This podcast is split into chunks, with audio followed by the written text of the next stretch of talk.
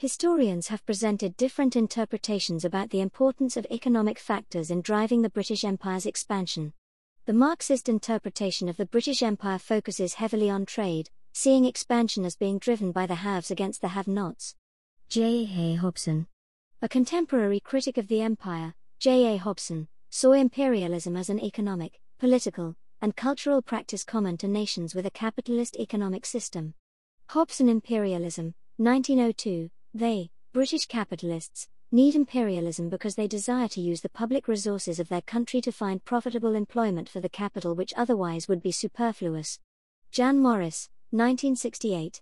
Exploring Britain's trade and commerce seems to confirm Jan Morris' belief that the deepest impulse of empire was the impulse to be rich. Expanding trade and commerce was a defining feature of the British Empire. The 18th century focus on mercantilism and protectionism was dismantled in the first half of the 19th century by Adam Smith's 1776 Wealth of Nations concept of free trade. Smith argued that wealth was indefinitely expandable and thus freedom from restrictions would maximize prosperity. As the world's foremost trading nation, Britain was well placed to capitalize on this theory. The British Empire's growth was supported by free trade, sometimes coercion was used to get commerce, for example, the Opium Wars. Mainly, the British Empire's economic dominance was sustained by the limited application of force.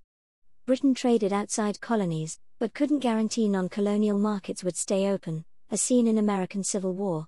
It was easy for colonies to trade with Britain.